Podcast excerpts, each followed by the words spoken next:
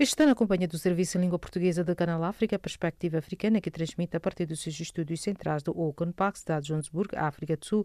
Pode-nos acompanhar através do www.channelafrica.co.za via satélite pelo canal da rádio da DSTV 802. Os destaques das notícias a esta hora.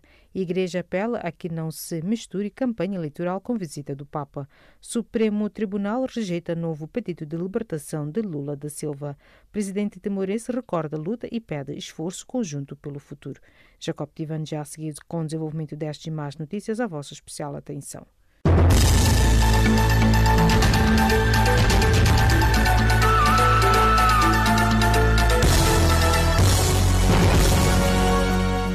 Calorosas saudações e bem-vindos à página das notícias de política a esta hora. O líder da autoproclamada Junta Militar da Resistência Nacional Moçambicana, Renamo, voltou esta sexta-feira a ameaçar com ação militar, colocando em causa a segurança da campanha eleitoral que tem início já no sábado. A junta militar que contesta desde junho a liderança do Suf Mamad elegeu por sua iniciativa na última semana Maria Munhongo como presidente interino da Renamo, a revelia da estrutura oficial do partido. A Igreja Católica apelou nesta sexta-feira em Maputo para que não se faça campanha eleitoral durante a visita de Papa Francisco a Moçambique de 4 a 6 de setembro. Recorde que as eleições gerais de 15 de outubro vão eleger o novo parlamento e presidente da República e pela primeira vez os governadores provinciais que deixam de ser nomeados pelo poder central. O Supremo Tribunal Federal Brasileiro negou esta quinta-feira um novo pedido de defesa de Lula da Silva para libertar o ex-presidente com base na alegada suspensão dos procuradores da Operação Lava Jato. O pedido de habeas corpus apresentado pela defesa de Lula foi formulado no início do mês e refere às conversas divulgadas desde junho pelo portal jornalístico The Intercept Brasil. O presidente da República Timorense recordou esta sexta-feira os principais momentos da luta pela independência de Timor-Leste, afirmando que continua a ser necessário um reforço conjunto para construir e consolidar o Estado. Luol, que falava nas cerimônias oficiais dos 20 anos do referendo, disse que é necessário mais esforço em áreas múltiplas, desde as forças de segurança à justiça, da descentralização e reforma administrativa. O número dos casos de ébola recenseado na República Democrática do Congo atingiu os 3 mil nesta sexta-feira, 30 de agosto, um ano depois da sua descoberta no leste do país, anunciaram as autoridades sanitárias congolesas. O secretário-geral da ONU, Antônio Guterres, chega este sábado à RDC para apoiar o combate ao Ebola. Guterres visitará Goma e Beni, epicentro da epidemia. O Conselho de Segurança da ONU estendeu quinta-feira por unanimidade o regime de sanções que podem ser impostas aos indivíduos que violem o Acordo de Paz de 2015 no Mali seis anos depois do início de uma intervenção militar francesa contra os grupos armados jihadistas que haviam ocupado o norte de Mali, os ataques dos grupos aliados à Al-Qaeda ou Estado Islâmico continuam misturando-se com as querellas intercomunitárias, particularmente no centro do país. O chefe do governo da província sul-africana de KwaZulu-Natal, Sihle Zekalala, disse esta sexta-feira que o partido do ANC mantém a sua decisão de afastar Zandile Gumede do cargo. Quinta-feira, a ex-perfeita ameaçou levar a sua reivindicação aos tribunais para ficar na frente de Itequin, isto depois de retirar a sua carta de demissão três meses depois de ser afastada devido às alegações de suposta corrupção e vínculos com crime organizado. O chefe da diplomacia europeia admitiu esta sexta-feira que a União Europeia está a analisar novas formas de conseguir consenso com o Irão relativamente ao programa de mísseis, apontando que os novos acordos serão sempre complementares ao que já existe. Ponto final à página das notícias de política. Fique já a seguir na voz de Maria Moçamo com a página das atualidades. A vossa especial atenção.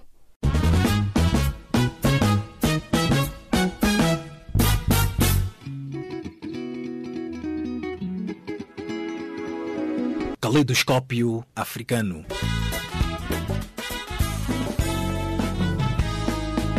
O som da África para o mundo.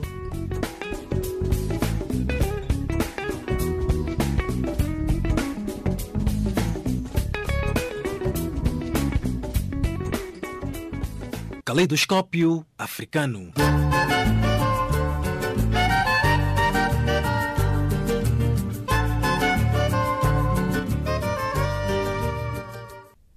Passamos a página das atualidades do Serviço de Língua Portuguesa do Canal África. O primeiro-ministro da República Democrática de São Tomé e Príncipe, Jorge Bom Jesus, reúne-se no sábado em Lisboa com a comunidade são tomense residente em Portugal. O comentarista político luso-moçambicano António Pacheco teceu a seguinte leitura em torno do assunto. Referi que a comunidade são tomense em Portugal é uma das mais importantes comunidades lusófonas que estão em Portugal e normalmente grande parte é de facto constituída por quadros de grande capacidade e categoria em termos de gestão e também uma massa importante de gente ligada à área laboral, nomeadamente na construção civil e nesse tipo de situações.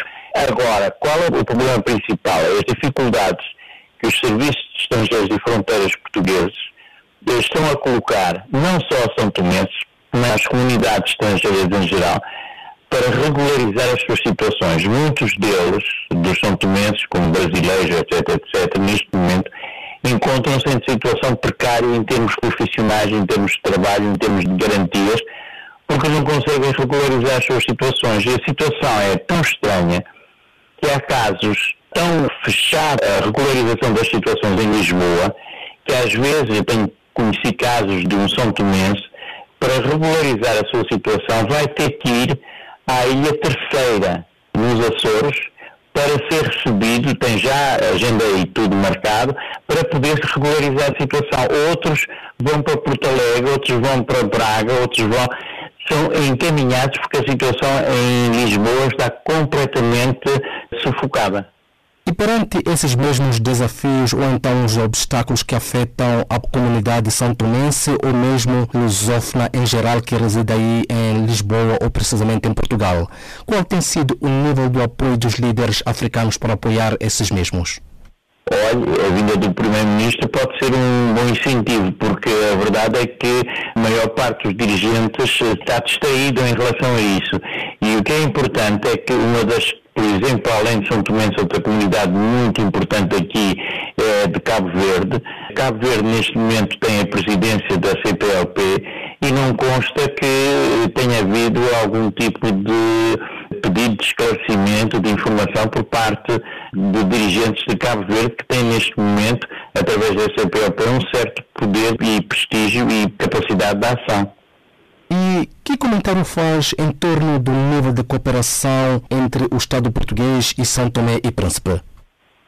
Bem, há vários pontos que não sei se será a altura do Primeiro-Ministro recém-nomeado poder abordar estes assuntos que são tão importantes, mas há dois pontos de fricção. Um deles é uma empresa conhecida, uma empresa de transportes aéreos ligada inclusivamente à Madeira, que é a Euroatlantic, tem voos, nomeadamente para Guiné, para Cabo Verde e para São Tomé, e tinha um acordo com a Companhia Aérea de São Tomé, STP Airways, e esse acordo foi agora afastado porque São Tomé, de uma forma estranha, celebrou agora um outro acordo que põe este em causa com a Companhia Aérea da Guiné Equatorial, o que é de facto uma forma preocupante na perspectiva portuguesa de ver uma capacidade de ação regional que pode pôr em causa contratos já pré-existentes. E outro também, soube-se agora que São Tomé e a Guiné Equatorial fizeram um acordo para a exploração conjunta e promoção conjunta de blocos de petróleo. Isto sem conhecimento de outros parceiros que estavam interessados em participar, nomeadamente Angola, nomeadamente Portugal que gostaria de ter alguma palavra a dizer através da sua companhia de petróleo. Portanto, são tudo temas de cooperação que estão preocupando não só os portugueses, como em geral a CPLP, porque está a gerar, de facto, entre São Tomé e a Guiné Equatorial uma forma de colaboração com traços muito substanciais numa altura em que a Guiné Equatorial é, dentro da CPLP, a ovelha tresmalhada que eles têm e querem pressionar. Ou seja, numa altura em que a CPLP tenciona pressionar a Guiné Equatorial, aparece um outro parceiro da CPLP, que é São Tomé, com laços fluorescentes com a Guiné Equatorial. Tendo o governo do atual primeiro-ministro santonense Jorge Bom Jesus tomado posse há menos de um ano, quais são os seus maiores desafios internos? Os desafios internos são, para já, a situação financeira e a situação, inclusivamente, eh, de regularizar relações uh, com outros partidos políticos, que está bastante tensa a relação. Nomeadamente, queixas provenientes de antigos dirigentes políticos são tomenses que não têm sido ouvidos, não têm sido escutados em relação a saber coisas relativamente ao que o Estado está a fazer ou sido a fazer, não houve. O atual Primeiro-Ministro, bem sei que está em função já há pouco tempo, não tem tido cuidado de ouvir os parceiros políticos. E essa é uma das eh, dificuldades. E o problema financeiro também, numa altura em que está a substituir algumas notas em circulação e outras coisas em que deveria, obviamente, consultar outras entidades, inclusivamente a nível financeiro, até entidades internacionais. Viajando para a Guiné-Bissau, que leitura faz em torno do anúncio da recandidatura do Sr. José Mário Vaz à presidência daquele país lusófono? Era de certo modo esperado, mas é uma viragem que estava toda a gente a contar já com a vitória absoluta do PAIGC, que se vê agora confrontado com as elites e com a capacidade de algumas figuras que rodeiam e rodearam ao longo deste mandato ainda Presidente da República. Ou seja, era de certo modo esperado, mas vai baralhar o jogo das eleições presidenciais na Guiné-Bissau. Análises de António Pacheco, comentarista político luso-moçambicano, debruçando-se a partir da cidade de Lisboa. Mais de 4 milhões de venezuelanos emigraram desde 2015, fugindo da crise que afeta o país. A crise política, econômica e social agravou-se desde janeiro último na Venezuela, depois de o presidente do parlamento, o opositor Juan Guaidó, jurar assumir as funções de presidente interino do país. Nos nossos estúdios, aqui no Canal África, temos Diego Sequeira, analista político que está baseado em Caracas. Muito boa tarde, Diego Sequeira.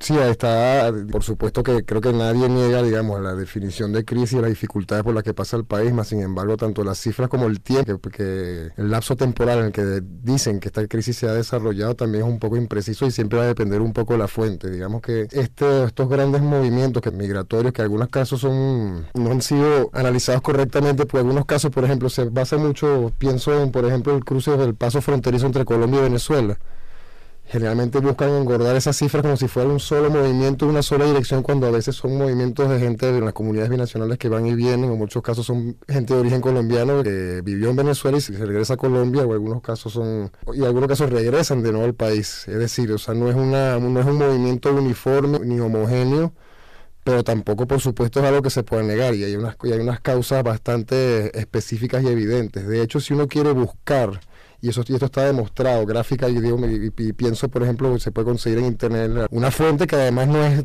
amistosa con el gobierno bolivariano ni con el chavismo ni con la izquierda venezolana como el Torino Capital que además es un centro de análisis financiero basado en los Estados Unidos. El punto crítico empieza justamente poco tiempo después de la, segunda orden ejecutiva que afecta ya a la economía directamente en las sanciones. Es en ese momento que uno tiene que buscar también el punto en el que aumenta el flujo migratorio hacia no solo digamos los países hermanos de América Latina, sino hacia otros, hacia otros destinos pero también es curioso cómo omiten ciertas causas y cómo omiten también el papel y la responsabilidad que han tenido en el estímulo de este movimiento de los gobiernos hostiles en la región, que en algún mucho hablaron de ofrecer una cantidad de ayuda y facilidades a los venezolanos en solidaridad por estar viviendo contra, entre comillas, la dictadura, etcétera, y resulta que son ahora tienen estas consecuencias en sus propios países, países que nunca, por cierto, se han dedicado a su propia población, que empezaron a publicitar la idea de que ellos iban a encargarse de la población venezolana, que ha sido, por cierto, uno de los pocos países que sí se ha dedicado a, la protección de su población y que además la mayoría de estos sitios donde están migrando los venezolanos, resulta que en muchos de esos casos son gente que, peruanos, ecuatorianos, colombianos otros países que hicieron mucha vida en Venezuela y que también se regresan. Entonces, hay una, vamos a llamar una batalla perceptiva, exactamente en cómo es que se, cuál es la verdadera cifra, cómo es la naturaleza de estos movimientos y cuándo empieza. Sin embargo, como te digo, o sea, discutible, pero también recordemos que hay gente, hay muchos intereses en buscarse las cifras más grandes que se puedan buscar uno por el, por, el, efecto mediático que puede tener y otro sobre todas las cosas, pensando tanto en las agencias eh, multilaterales humanitarias en la zona como los propios gobiernos, es una, una fuente de ingresos de dinero fácil además. Entonces, claro, engordan narrativamente las dificultades venezolanas como si fueran las únicas en el continente y que además es algo circunstancial en comparación con las crisis estructurales que tienen países tan desiguales, por ejemplo, como Perú o Chile en el, en el continente, que puede que se encuentren ahora en términos macroeconómicos, en términos abstractos, en mejores condiciones pero una mirada mucho más acuciosa estos países te vas a encontrar con son crisis aún más seculares y prolongadas, solo que no tienen el impacto ni el sobreestímulo ni la cantidad de injerencia extranjera a la hora de tanto de promoverla, de que se produzca y además de, de luego narrarla. E o que é que levou a agravar esta situação financeira e política no país e o que é que o governo está a fazer para minimizar esta situação? Bueno, el gobierno acuérdate que el principal objetivo de las sanciones ha sido la economía venezolana y, recuerda que la economía venezolana es 90-95% dependiente de la generación petrolera. Desde el 24 de agosto del 2017, a la industria petrolera la que ha sido objeto directo de sanciones desde ese momento en adelante y eso por supuesto ha afectado la misma generación de riquezas del país y además hay que tomar en cuenta, ya que hablamos de 2015, la caída de los precios petroleros, que fue una caída además artificial, convenida por el secretario del Departamento de Estado para el momento, John Kerry, y para el momento el difunto, el ahora difunto rey Abdullah de Arabia Saudita decidieron disminuir el precio de la, producción para hacer una para estimular una caída del precio del petróleo. Va a, empeorar la situación, no lo sabría anticipar, claro que hay, hay, aspectos que, que sí hacen más daño, pero decir, por ejemplo, que, que, el gobierno no ha hecho algo o que no ha logrado revertir en cierta medida dentro de sus propias posibilidades, eh, no es cierto. O sea, hay programas, así como hay una, por ejemplo, que tenemos un, salario que se ha depreciado, que ha perdido muchísimo su valor, hay formas complementarias de subsanar estas dificultades. Por ejemplo, el programa de distribución de alimentos CLAP es un buen ejemplo de eso, que alimenta alrededor de 6 millones de familias en Venezuela y que ahora está empezando a ser objeto también de sanciones y de persecución financiera. O sea, si están preocupados por una crisis humanitaria porque estimulan precisamente los aspectos más críticos, privando al, Estado de la adquisición de alimentos para distribución económica de alimentos para la población vulnerable del país. O sea, esa clase de contradicciones también son delicadas y cuando uno ve exactamente que cuando empieza a, revisar ciertos ángulos críticos de la situación, te encontrarás entonces que no son fenómenos orgánicos naturales o consustanciales a un modelo político sino que ha tenido también presiones superiores desde afuera que hacen que agravan esta situación.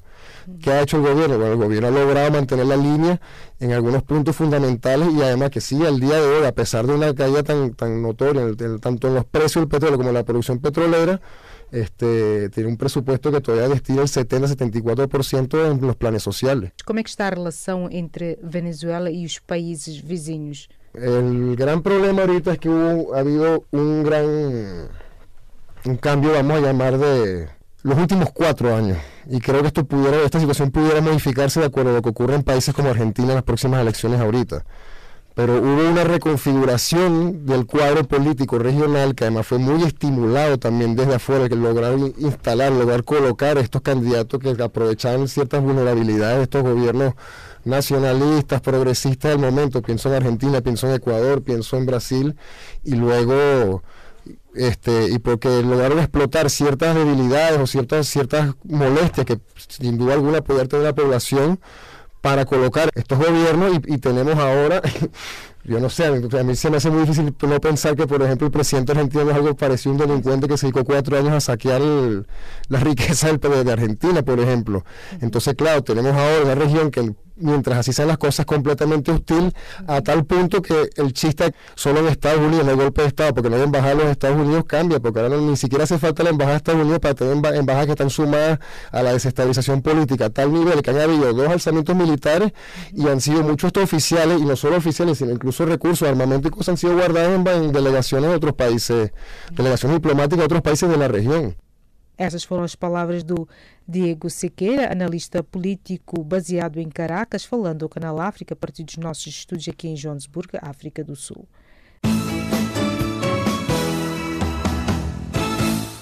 A Coligação dos Direitos Humanos reuniu-se nesta sexta-feira, pela primeira vez, com a Procuradoria-Geral da República para estabelecer o roteiro a seguir com a comunidade das manifestações pós-eleições caracterizadas por episódios de violência no Malawi. Faustino Igreja reporta. Novos desenvolvimentos sobre o impasse político eleitoral no Malawi. A Comissão dos Direitos Humanos reuniu-se hoje pela primeira vez em Lilongwe com a Procuradoria-Geral da República para estabelecer o roteiro a seguir quanto à continuidade das manifestações pós-eleitorais caracterizadas por episódios de violência. A ideia era garantir que as manifestações para exigir a renúncia da Presidente da Comissão Eleitoral, Jane Asha, sejam pacíficas e sem danos às propriedades alheias. A reunião segue segue-se a uma decisão judicial da última terça-feira que suspende as manifestações por 14 dias. De acordo com a decisão judicial, as duas partes, neste caso, a Coligação dos Direitos Humanos e a Procuradoria-Geral da República, devem aproveitar esta moratória de 14 dias para negociar sobre o exercício do direito constitucional de se manifestar sem violência e sem crime. A Coligação dos Direitos Humanos anunciou ainda que vai denunciar a União Africana e as Nações Unidas a proibição imposta pelas autoridades governamentais no que tange à realização de manifestações. De acordo com a Constituição do Malawi, as manifestações são um direito constitucional, mas as autoridades, incluindo a polícia, têm vindo a exigir a cessação dos protestos alegadamente porque estão a criar danos para o país.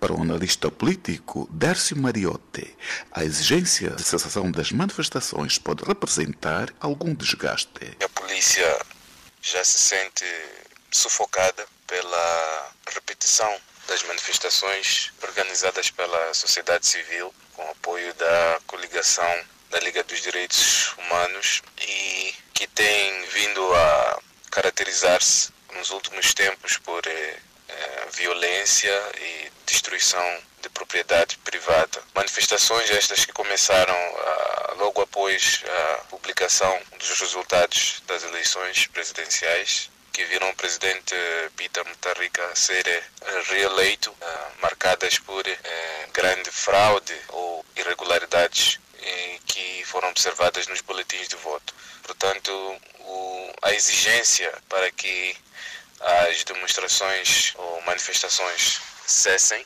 visto que já saíram do seu caráter eh, pacífico e passaram a ter um, uma tônica mais violenta.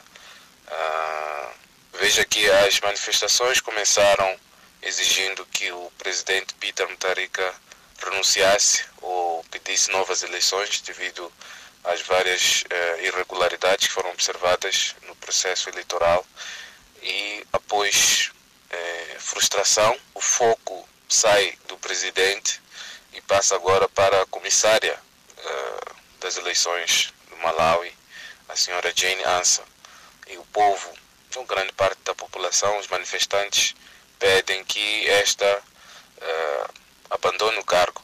Portanto, já tivemos sete ou oito uh, passeatas do gênero desde o dia 20 de junho e acaba abrindo espaço para outros cidadãos eh, menos intencionados ou do crime organizado que começam a aproveitar estas marchas para eh, destruir lojas, como foi reportado mesmo neste eh, canal de notícia, que chegaram a partir os vidros da, da JICA, Agência Internacional de Cooperação do Japão. Darcy Mariotti, analista político baseado em Blantyre, a Coligação dos Direitos Humanos reitera desta maneira que vai reportar à Comissão da União Africana e às Nações Unidas sobre o fracasso do governo malauiano em proteger, respeitar e defender os direitos constitucionais das pessoas, em particular o direito de reunir e realizar manifestações pacíficas. A coligação alega que o governo malauiano está a agir contra o Pacto Internacional dos Direitos Humanos e a Carta Africana dos Direitos Humanos e dos Povos, de que Malau é signatário. Falando na semana passada, na qualidade de comandante-chefe das Forças Armadas do Malawi, o presidente Peter Mutharika ordenou à polícia e aos militares para pôr fora da ação qualquer pessoa que participasse nas manifestações organizadas pela Coligação dos Direitos Humanos. No entanto, a Coligação dos Direitos Humanos negou que esteja a planear a mudança de regime no Malawi, como tem sido propalado pelo governo malauiano, argumentando que organizou com sucesso uma série de manifestações que não têm nenhuma agenda política, senão a renúncia da chefe da Comissão Eleitoral, Jane Asha, a partir de Blanteia para o Canal África, Faustino Igreja.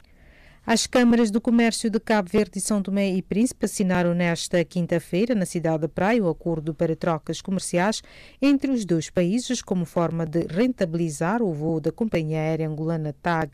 O acordo foi assinado entre o presidente da Câmara do Comércio, Indústria e Serviços de Sotavento de Cabo Verde, Jorge Spencer Lima, e o presidente da Câmara do Comércio, Indústria, Agricultura e Serviços de São Tomé e Príncipe, Jorge Correia, no âmbito da visita que o secretário de Estado do Comércio Comércio e Indústria de São Tomé e Príncipe, Eugênio da Graça, efetua a Cabo Verde.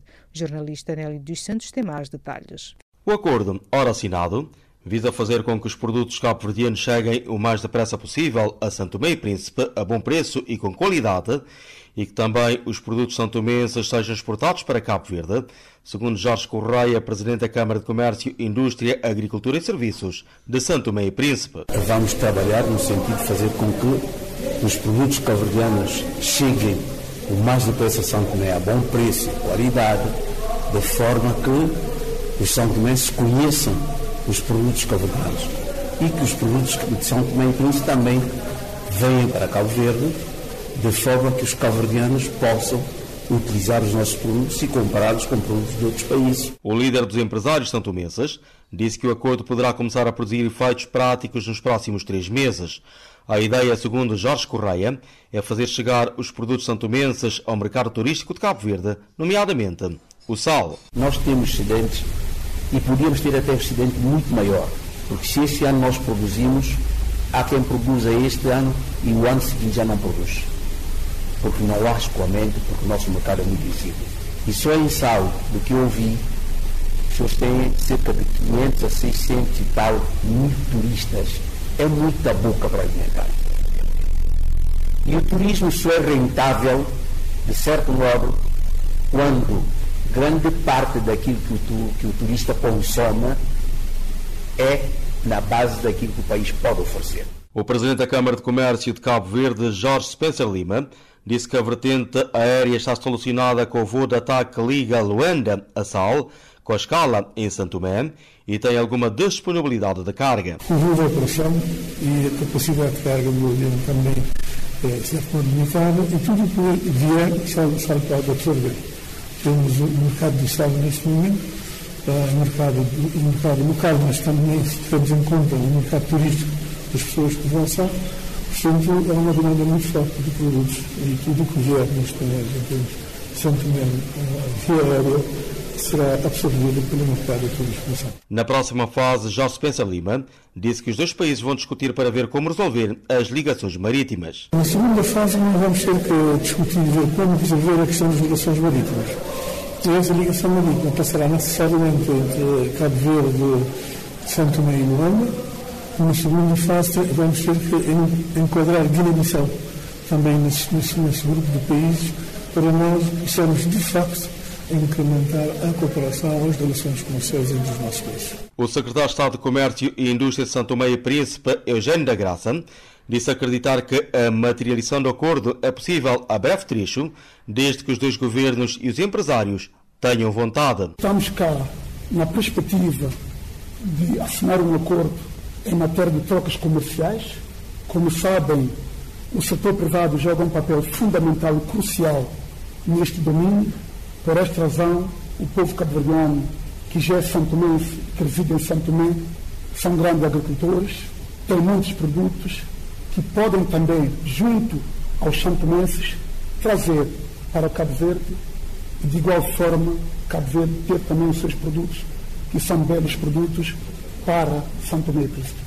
Estamos confiantes que isto é possível, desde que o governo, tanto de Santo Meio Príncipe, que eu estou cá a representar, e o senhor vice-primeiro-ministro, a representar também o governo de Cabo Verde, e, sobretudo, o setor privado, esta vontade já sentimos, podemos sim materializar este acordo. O ato de assinatura foi testemunhado pelo vice-primeiro-ministro de Cabo Verde, Olaf Correia, que referiu que os dois países têm a obrigação de trabalhar em parceria. Nós, Cabo Verde e Santo Tomé, temos a obrigação de criar um espaço de confiança, um espaço de estabilidade, um ambiente de negócio de excelência. Por isso, reputo como sendo muito importante que nos próximos meses possamos assinar dois acordos relevantes. Um para evitar a dupla tributação entre Cabo Verde e Santo Tomé e dois para a proteção recíproca de investimentos. E também uh, criaremos um quadro para garantir a livre circulação de capitais, permitindo com que os, os privados e investidores tenham as melhores condições para empreender. Depois de quatro dias na Ilha de Santiago, onde visitou várias empresas e instituições e manteve encontros com responsáveis políticos, o secretário de Estado de Comércio e Indústria de Santo Meio Príncipe está hoje na Ilha de Sal, onde terá um encontro com a tarca local e visitará algumas infraestruturas hoteleiras e empresas do sector turístico. Cidade da Praia, Nélio dos Santos, Canal África. Fique já a seguir com Jacob Divani com a recapitulação das notícias de política.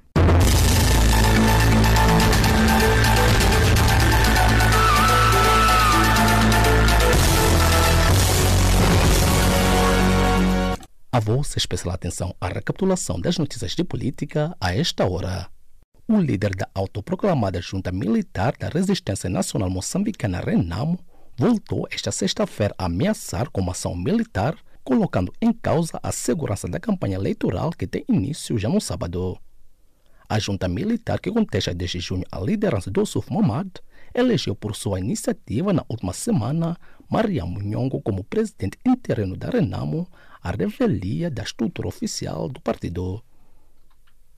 A Igreja Católica apelou nesta sexta-feira em Maputo para que não se faça campanha eleitoral durante a visita de Papa Francisco a Moçambique de 4 a 6 de setembro.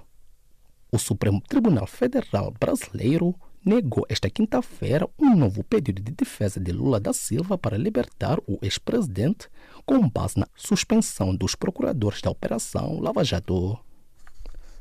O presidente da República Timorense recordou esta sexta-feira os principais momentos da luta pela independência de Timor-Leste, afirmando que continua a ser necessário um reforço conjunto para construir e consolidar o Estado. O número dos casos de ébola recenseados na República Democrática do Congo atingiu os 3 mil nesta sexta-feira, 30 de agosto, um ano depois da sua descoberta no leste do país, anunciaram as autoridades sanitárias congolesas.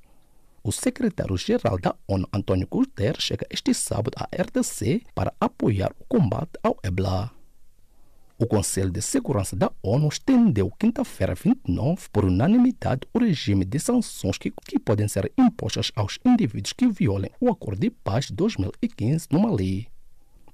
O chefe do governo da província sul-africana de KwaZulu-Natal, Sihle Kalala, disse esta sexta-feira que o partido do ANC mantém a sua decisão de afastar Zandile Gumede do cargo. Quinta-feira, a ex-perfeita ameaçou levar a sua reivindicação aos tribunais para ficar na frente de Itequin, isto depois de retirar a sua carta de demissão três meses depois de ser afastada devido às alegações de suposta corrupção e vínculos com crime organizado. Ponto final ao resumo das notícias de política. Fique já a seguir na voz de Maria Moção na continuidade da página das atualidades. A vossa especial atenção.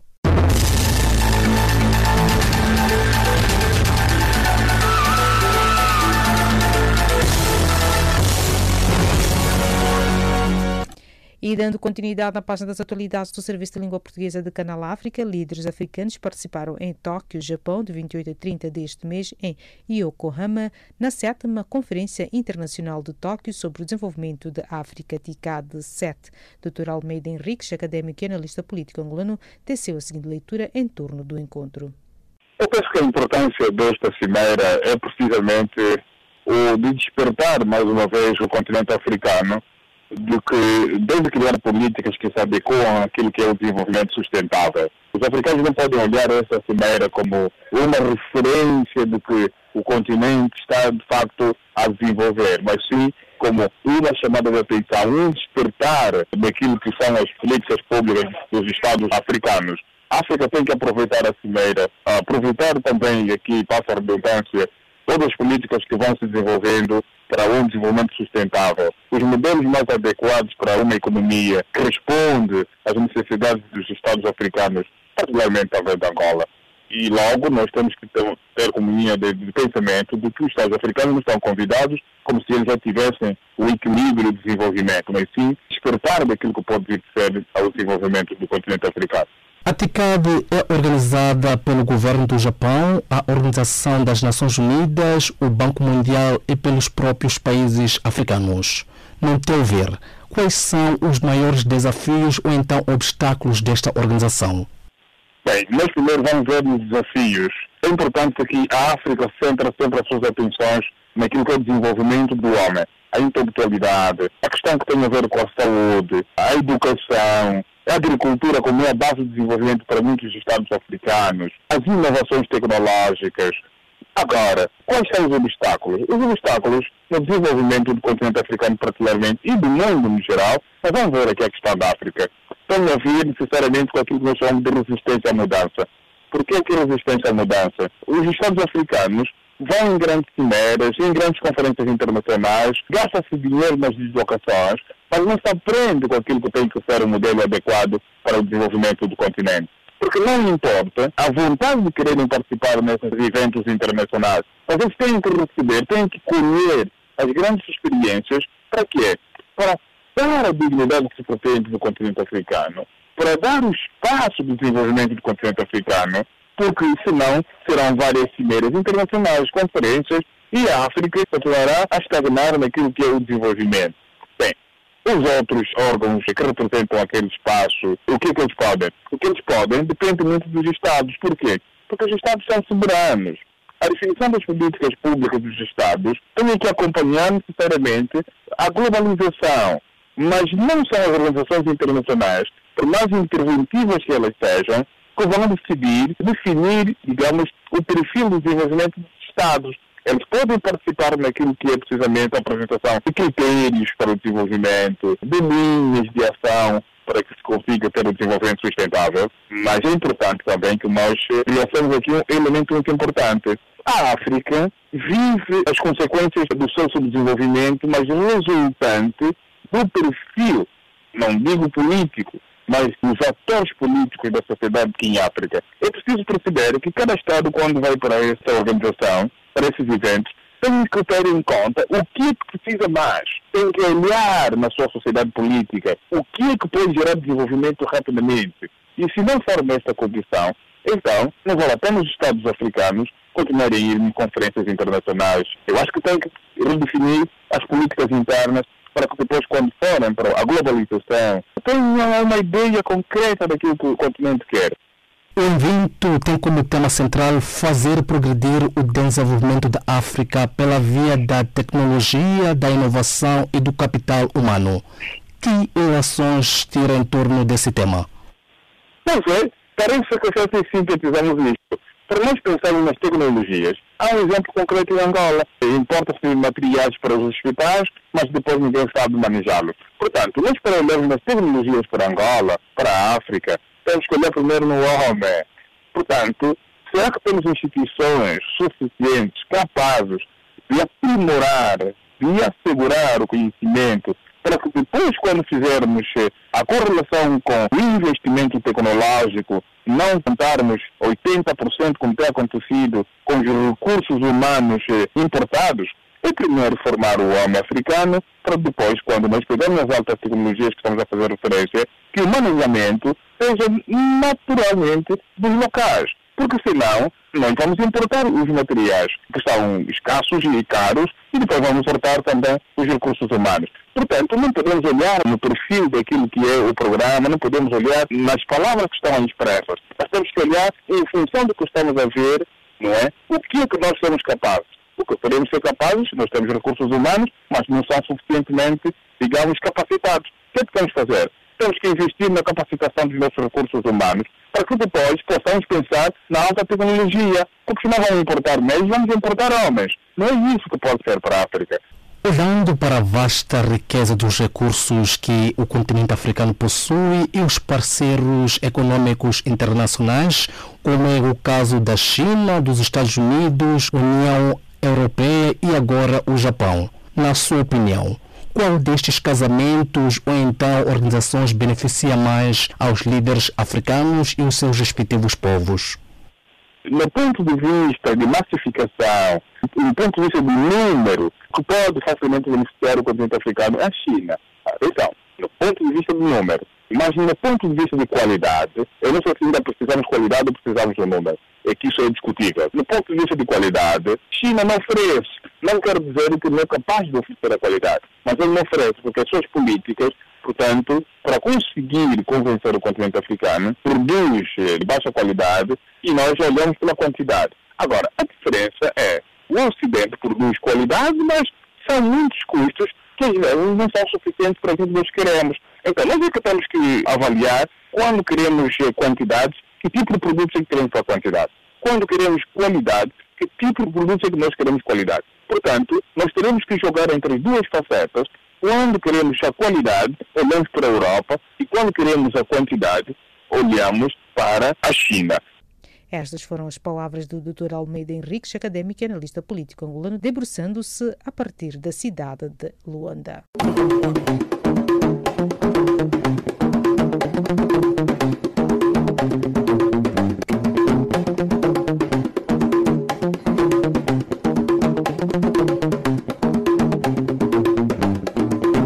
A Voz Especial tem sua página de cultura do Serviço de Língua Portuguesa do Canal África. O Museu Nacional do Rio de Janeiro, destruído por um incêndio em setembro do ano passado, deverá reabrir parcialmente em 2022 por ocasião do bicentenário da independência do Brasil, anunciou esta quarta-feira a direção do Espaço Cultural, prestes a concluir um ano após, em 2 de setembro de 2018, um incêndio ter destruído praticamente todo o património histórico, científico e cultural do Museu Nacional, a reitoria da Universidade Universidade Federal do Rio de Janeiro, responsável pela administração do museu, anunciou que a expectativa é de que as obras de construção da fachada do imóvel histórico comecem ainda no próximo mês.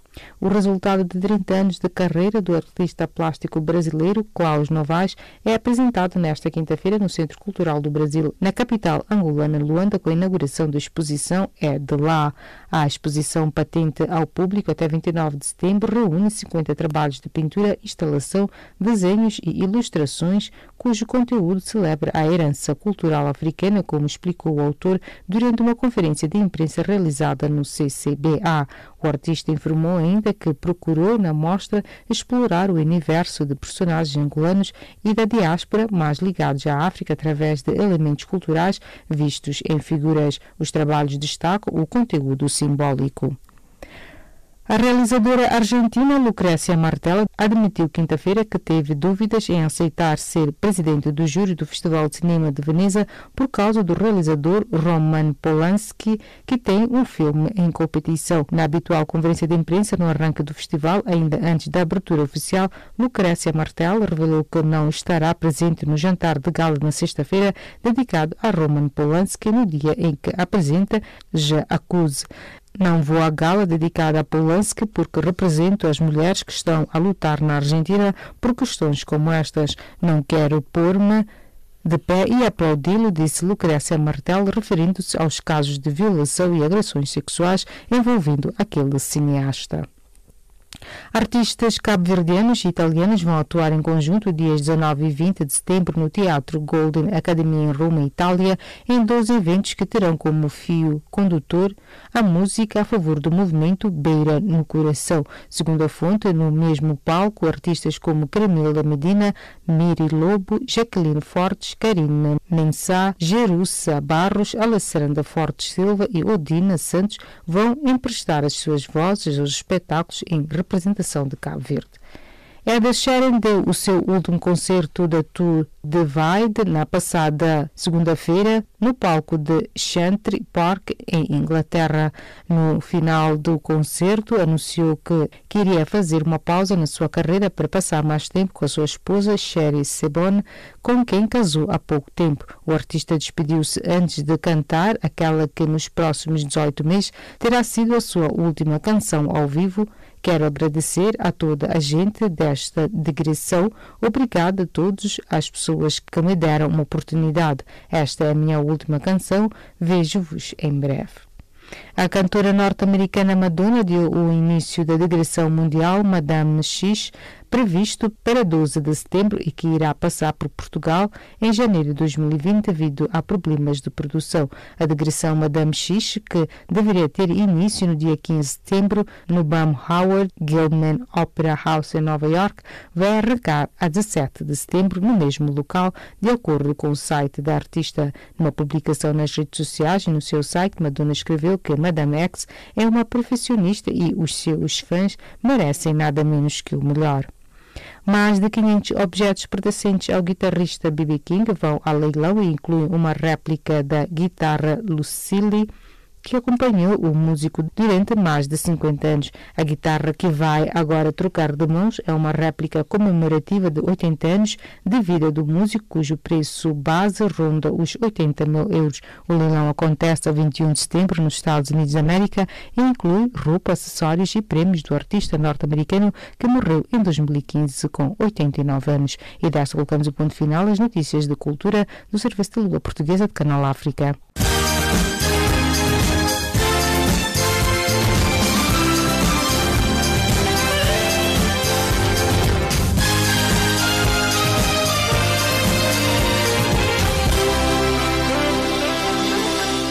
Calorosas saudações e bem-vindos à página de Economia do Serviço em Língua Portuguesa de Canal África.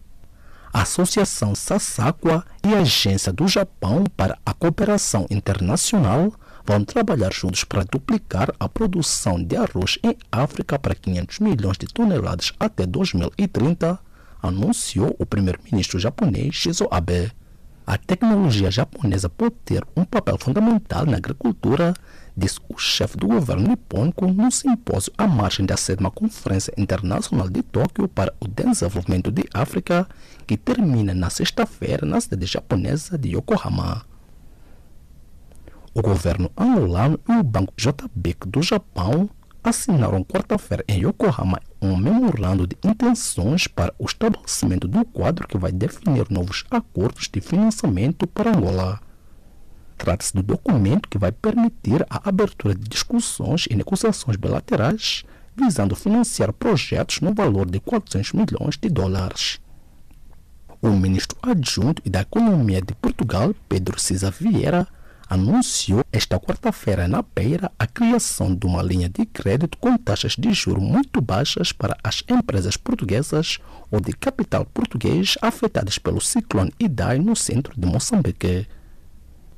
A cidade da Beira, uma das príncipes de Moçambique e com uma numerosa comunidade portuguesa, ficou severamente danificada e serviu de palco a uma gigantesca operação de mobilização de meios internacionais para apoio à população.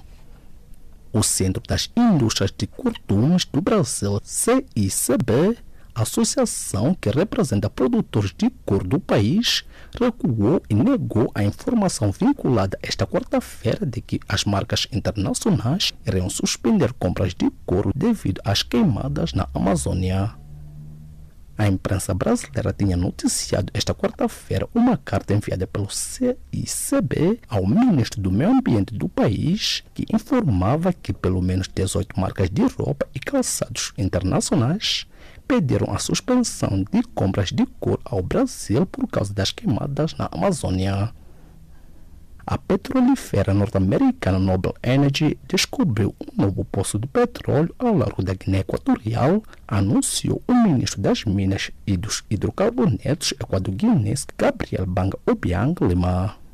Temos nos dedicado ao desenvolvimento dos nossos recursos para construir uma economia melhor e criar oportunidades para as nossas pessoas e parece que estamos a ganhar dinâmicas, disse o responsável governamental.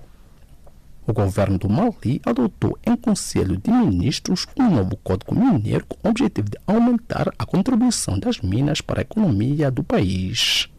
O texto prevê o fim da isenção de taxas sobre o valor acrescentado durante a fase da produção das minas e outras vantagens aduaneiras e fiscais. A ministra cabo-verdiana da Habitação, Eunice Silva, disse que a subsidiação por parte do governo poderá ser uma solução para baixar os preços e poder vencer cerca de 2 mil casas do programa habitacional financiado por Portugal. Eunice Silva falava à imprensa na cidade da Praia no final do encontro entre o governo e as câmaras municipais do país, isto no âmbito da implementação do programa de requalificação reabilitação e acessibilidades. Ponto final à página de economia do Serviço em Língua Portuguesa de Canal África.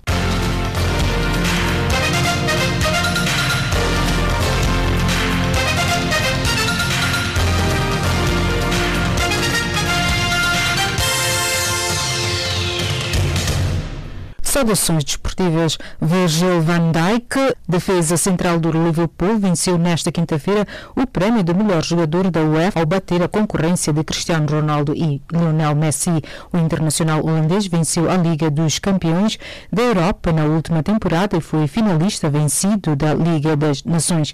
Agradeço aos meus colegas da equipa, sem eles não teria conseguido o que consegui. Foi um caminho longo, mas é parte da minha jornada, é parte do que eu sou precisava de ter passado por tudo isso, tive de trabalhar, estou muito orgulhoso por receber este troféu, disse Van Dijk. No entanto, realizou-se ainda nesta quinta-feira o sorteio da defesa da fase do grupo da Liga dos Campeões, que colocou o PSG e o Real Madrid na Série A ao lado do Bruges e do Galatasaray. O Benfica integra o grupo G e vai medir forças com os russos do Zenit, os franceses do Lyon e com os alemães do Leipzig. Outros emparceramentos que também prometeram fortes emoções com o B, no qual o Bayern de Munique tem a companhia do Tottenham, Olympiacos e do Estrela Vermelha, enquanto no D a Juventus tem como adversários o Atlético de Madrid, Bayern Leverkusen e Lokomotiv de Moscovo. O médio guineense Zezinho, que estava no Senica da Eslováquia, é reforço do Damak, do segundo escalão da Arábia Saudita. Aos 26 anos, internacional pela Guiné-Bissau, que esteve este ano no CAN, foi formado no Sporting, deixa os eslovacos após duas temporadas. Zinedine Zidane ainda não perdeu a esperança de contar com Paulo Pogba no plantel do Real Madrid. Com efeito, adianta a fonte que o treinador francês espera um derradeiro esforço por parte de Florentino Pérez no sentido de garantir o concurso do médio do Manchester United. Porém, ressalva a mesma fonte que apenas um milagre poderá levar o jogador 26 anos para o Santiago Bernabéu. Por milagre, entenda-se as transferências de Gareth Bale e James Rodrigues, jogadores com os quais Zidane não conta mais que, até ver, fazem parte do plantel merengue. Angola conquistou nesta quinta-feira duas medalhas de ouro no torneio de handball dos Jogos Africanos que decorrem em Marrocos. A seleção feminina venceu Camarões por 28-25, enquanto a masculina fechou o Egito por 31-25. No primeiro caso, a vitória, mais ou menos previsível, acabou sendo mais difícil do que se esperava, com as camaronesas a agigantarem-se na ponta final. Apesar de ter terminado a primeira parte com vantagem, a segunda não foi fácil para as lideradas do dinamarquês Morten Subak, que permitiram uma aproximação do resultado com 26-25, com menos de 3 minutos de jogo. O maliano Amane Niang foi eleito quinta-feira em Beijing, na China, novo presidente da Federação Internacional de Basquetebol FIBA para o período de 2019-2023. Amani Niang, antes vice-presidente da Federação e igualmente presidente da FIBA África para 2014-2019, foi eleito por unanimidade dos delegados das 156 federações nacionais presentes no 20 Congresso da FIBA que decorre na China. Ele sucede assim ao argentino Horácio Muratore. Rafael Nadal não precisou de entrar em corte para carimbar a presença na terceira ronda do US Open, beneficiando da desistência do australiano Tanasi Kokinakis lesionado no ombro direito. Nos 16 avos de final, o vice-líder mundial vai ter pela frente o coreano Yeon Chung, número 170 da hierarquia, o qual se impôs ao espanhol Fernando Verdasco, 34º ATP é maratona de 5 sets pelos parciais de 1-6, 2-6, 7-5, 6-3 e 7-6. Simona Alep, atual campeã do Wimbledon, foi eliminada na segunda ronda do US Open por uma tenista abaixo do top 100 e vinda da qualificação. A número 4 mundial, em que em 2017 e 2018 também não passou da primeira ronda, foi surpreendida pela jovem norte-americana Taylor Townsend, de 23 anos, que comentou no final que estava bastante confiante, antes só pensava em devolver bola, jogava para não perder. Desta vez decidiu jogar para ganhar. Townsend venceu em 2 horas 6 minutos pelos parciais de 2-6, 6-3 e 7-6. E desta colocamos o ponto final à página desportiva do Serviço de Língua Portuguesa de Canal África.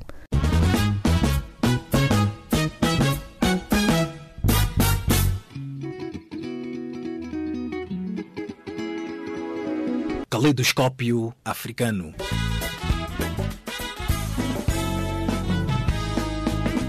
Som da África para o mundo.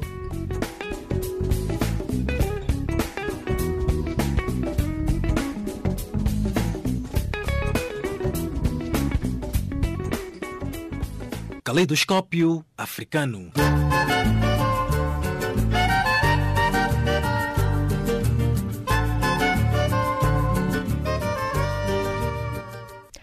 Estimados ouvintes, chegamos ao fim da presente edição. edição esta que chegou a cargo de Charlie Kumalo, Jacob Tivani, Maria Mossamo e nos cuidados técnicos de Tido Macau. Em nome desta vasta equipe, os nossos agradecimentos e a continuação de uma boa noite e desta partimos musicalmente e um bom fim de semana. Boa noite.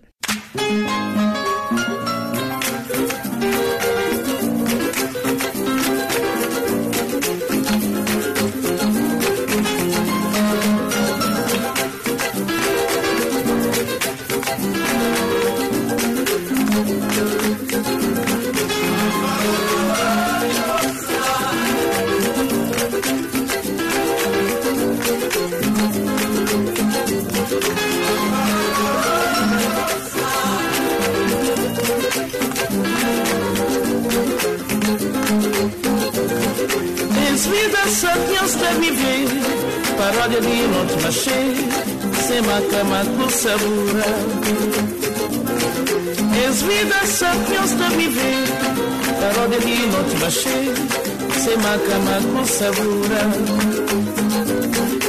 Angola, Angola, poção A minha os gata matando Um bem hora para banhar caminho Angola, Angola, poção a minha os matando Bem embora para banhar caminho Esse convivência desse meus vivência Paciência de um consequência. Resistência de um extravagância. Esse convivência desse meus vivência Paciência de um consequência. Resistência de um extravagância.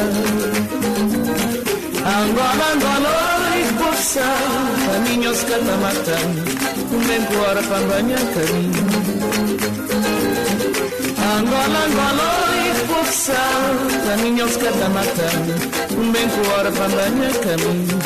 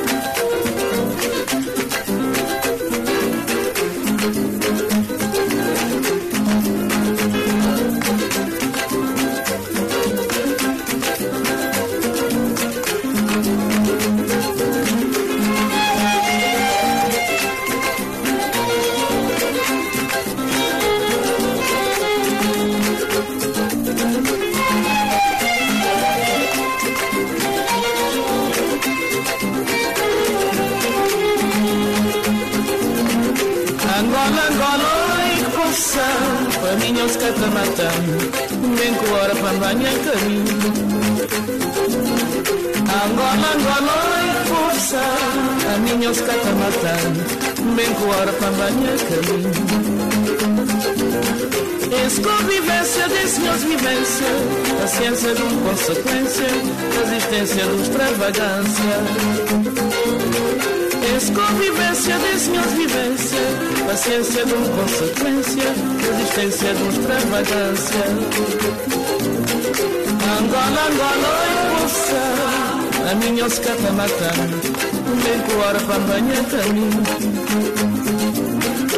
Angola, Angola, oi, poça, a minha os catamatã, bem que hora para banhar caminho.